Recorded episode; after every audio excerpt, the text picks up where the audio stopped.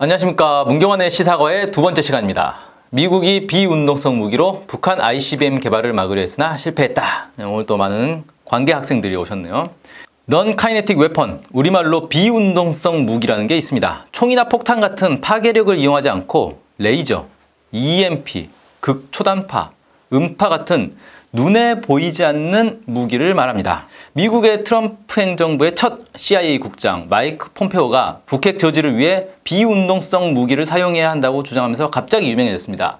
폼페오는 북한이 실질적 위협 단계에 근접했다면서 미국은 북핵 프로그램을 수년 뒤로 후퇴시킬 수 있는 비운동성 무기 기술을 보유하고 있다며 이 기술을 사용할 시기가 됐다고 주장했습니다.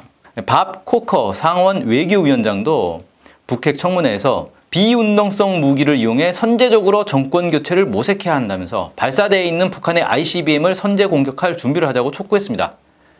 북한이 올해 초 신년사에서 ICBM, 즉 대륙간 탄도미사일 발사 준비를 거의 끝냈다고 밝히자 미국이 발끈한 모양입니다. 그런데 북한이 ICBM을 개발하고 있다는 게 이번에 처음 공개된 것도 아니고 그간 북한이 미국을 향해 계속 경고했던 걸 생각하면 미국이 북한의 ICBM 개발을 막기 위해 전부터 여러 시도를 했을 것으로 보입니다.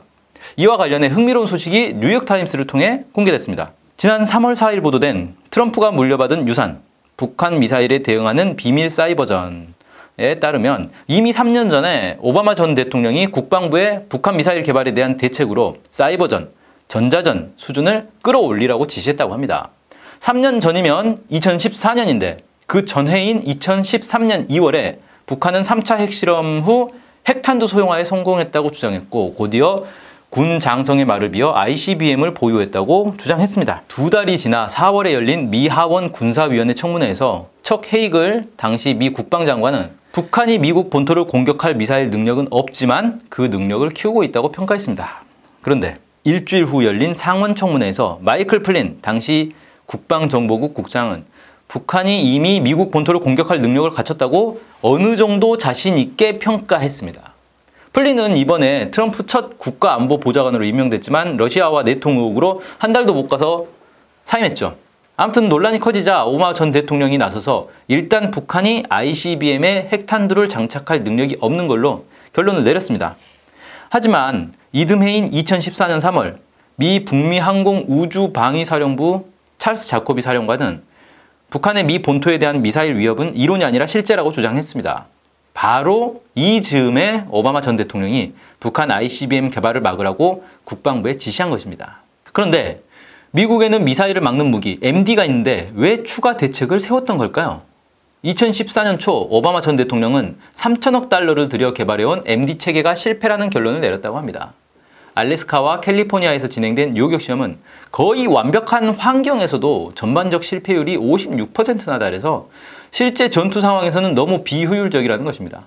이렇게 보면 MD의 일종인 사드를 한국에 기어이 배치하겠다는 의도에 의문이 갑니다. 아무튼 오바마 전 대통령이 새로운 지시를 내린 지 2년이 지난 2016년 북한의 신형 중장거리 미사일인 화성 10호 한미 당국은 무수단 미사일이라고 부르죠. 이걸 시험 발사했는데 계속 실패합니다. 그러다 6월에야 겨우 성공합니다. 뉴욕타임스는 북한 미사일 시험이 계속 실패한 이유가 바로 미국의 방해작전 때문이었다고 분석합니다. 방해작전의 이름은 crash 프로그램이며 사용한 기술을 발사의 왼편이라고 부르는데 발사 전 단계에 미사일을 무력화시키는 기술이라고 합니다. 왜 발사의 왼편이라 부르는지 이 표를 보면 알 수 있습니다. 이 발사 전 단계가 있고 발사 단계, 상승 단계, 날아가는 단계, 종말 단계가 있는데 이 발사 단계의 왼쪽에 있는 발사 전 단계 그래서 발사의 왼편이라 부르는 거죠. 미 군사 관계자들은 이 작전이 발사하기 전 혹은 발사 직후에 미사일을 타격하는 기술이며 기존의 미사일 요격 기술보다 훨씬 적은 비용이 든다고 자랑했습니다. 이 기술은 2013년 말 마틴 댐프시 당시 미 합참의장이 MD 예산이 줄어들기 때문에 저렴한 미사일 방어 기술이 필요하다고 주장하면서 처음 공개됐습니다. 뎀프시는 사이버전과 에너지, 전자 공격을 통한 미사일 방어 프로그램, 일명 민첩한 타격 전략을 수립했습니다. 구체적 기술은 공개되지 않았지만 과거 이란 핵시설을 공격하기 위해 퍼뜨린 컴퓨터 바이러스의 일종인 스턱스넷과 유사한 기술, 레이저 기술, 전파 교란 이런 기술이 사용된 것으로 보입니다. 미국의 대표적 군수업체인 레이시온사가 개발을 맡고 있습니다. 사실 이 기술은 미사일을 설계하는 단계부터 개입하는 매우 광범위하고 장기간에 걸친 공작과 결합되는 것입니다. 뉴욕타임스는 북한의 핵미사일 개발 배경을 미국의 침략이나 중국의 경제 지배를 막기 위한 생존 전략으로 보았습니다.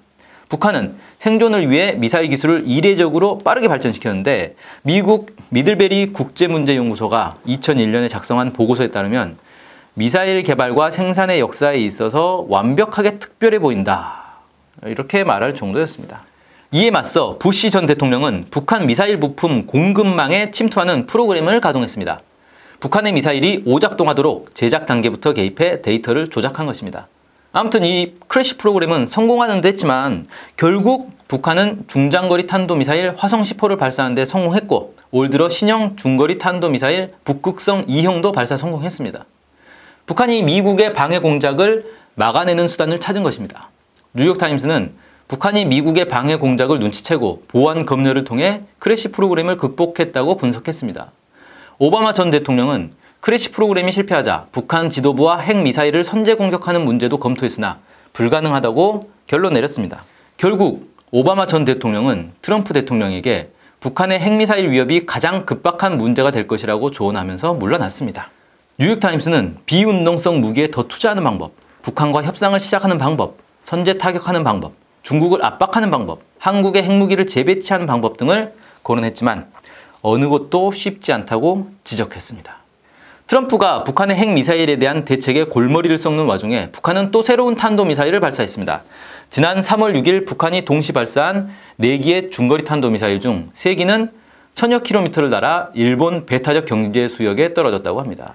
김정은 위원장이 직접 참관한 가운데 미사일을 발사한 부대는 인민군 전략군 화성 포병 부대로 이 부대는 유사시 주일미군 기지를 타격할 임무를 맡은 중거리 탄도 미사일 부대입니다. 노동신문은 이번 훈련의 목적이 화성 포병 부대의 핵 전투부 취급 질서와 신속한 작전 수행 능력을 판정 검열이라고 밝혔습니다. 핵 전투부란 핵탄두의 북한식 표현입니다. 북한은 이번에 핵탄두 운영 매뉴얼을 점검한 것입니다. 또 최고사령관의 유일적 지휘 관리 체계를 강조했는데 이는 최고사령관이 핵미사일 발사 명령을 내리면 중간 단계 없이 곧바로 미사일을 발사하는 체계를 의미합니다. 즉, 북한은 언제든 신속하게 주일 미군을 핵미사일로 공격하는 훈련을 한 것입니다. 특히 네 발을 동시에 발사했는데 이는 미사일 요격을 무력화시킬 수 있는 기술입니다. 미국의 북한 핵미사일을 저지하려는 시도가 계속 실패하는 가운데 북한의 핵미사일 능력은 갈수록 커지고 있습니다.